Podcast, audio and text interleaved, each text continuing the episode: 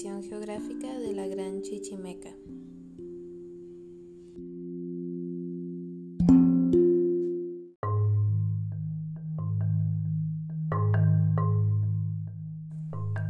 Sabemos que los chichimecas se extendían al norte desde Tampico, Tamaulipas hasta Saltillo y de Guanajuato hasta San Luis Potosí. Vivieron en el norte de lo que hoy es México, en un gran territorio que comienza en nuestro país, en el trópico de Cáncer y llega al sur de lo que actualmente es Estados Unidos de América, constituyendo así la zona conocida como Aridoamérica o la Gran Chichimeca caracterizada por tener un clima árido extremo, grandes corrientes fluviales. Esto fue algo que influyó notablemente en que sus poblaciones fuesen itinerantes. Vivían en comunidades sin delimitación fija, por lo que constantemente entraban en conflicto con otros grupos, principalmente a causa de los alimentos.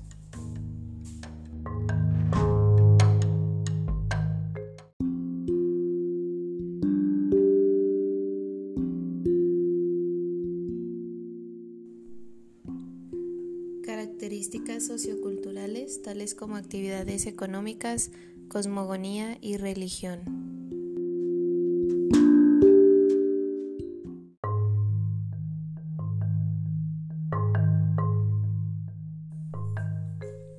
Grupos chichimecas no tenían un modo de vida agrícola y eran principalmente nómadas o seminómadas.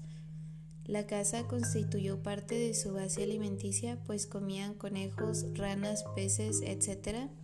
Y el comercio se realizaba por medio de trueque, en el que se daba el intercambio de excedentes agrícolas, utensilios domésticos, caza, artesanías y alfarería. El fraile Bernardino de Sahagún en Historia General de las Cosas de la Nueva España, menciona que los grupos del sur hacían trueque con los otomíes, con quienes intercambiaban armas por excedentes agrícolas. La religión de esta cultura fue practicada en centros cívico-religiosos por medio de sacerdotes, brujos o hechiceros que por lo generalmente se encontraban en las laderas de las montañas o en lugares altos.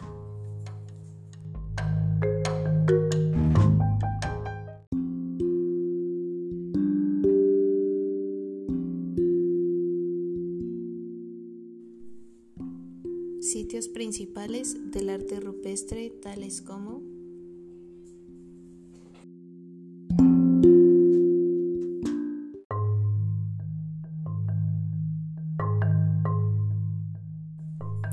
Cueva de las Monas. La Cueva de las Monas se localiza en el municipio de Chihuahua, al norte de la ciudad, y corresponde a un sitio arqueológico con manifestaciones rupestres. En esta cueva se encuentran pinturas rupestres que se observan dibujos alusivos al ritual de la raspa del peyote, ceremonia sumamente privada que en la actualidad se sigue practicando entre los raramuri. Se encuentran huellas de los osos grizzly y es muy probable que hubieran usado las garras de este animal para pintar sobre la piedra. Ojos del chubiscar. La zona arqueológica Ojos del Chubiscar se localiza aproximadamente a 30 kilómetros del suroeste de la capital del estado de Chihuahua, en terrenos del ejido Sierra Azul. Entre los diseños pintados en este lugar se pueden ver grupos de triángulos que debieron representar montañas, también hay figuras de animales estilizados y se puede ver el símbolo de Venus. Cañón del Maíz. Este cañón es una de las grandes extensiones localizado en el grupo del municipio de Riva Palacio, cerca de la capital de Chihuahua. Se expande desde San Andrés para entrelazar a Riva Palacio con su cultura mestiza, sus rastros apaches y la siempre progresiva comunidad menonita. Cueva de la Hacienda de los Remedios.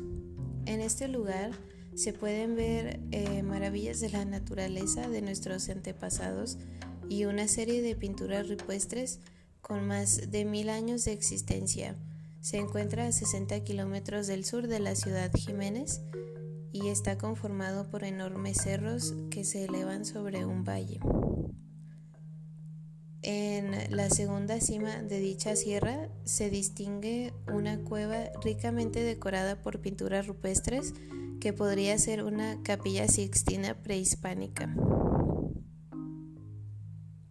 Samalayuca es una pequeña localidad que se encuentra a 30 kilómetros al sur de la ciudad de Juárez y en la sierra han sido detectados evidencias de asentamientos prehispánicos en los que sobresalen dibujos en rocas y miles de petrograbados. Se estima que hay al menos 3.000 de estos.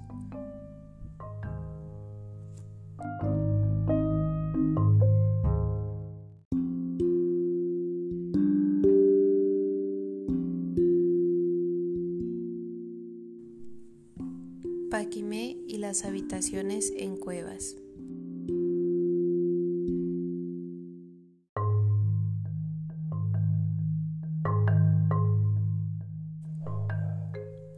Paquimé es un pueblo de arquitectura de tierra que data hacia el siglo XII de nuestra era.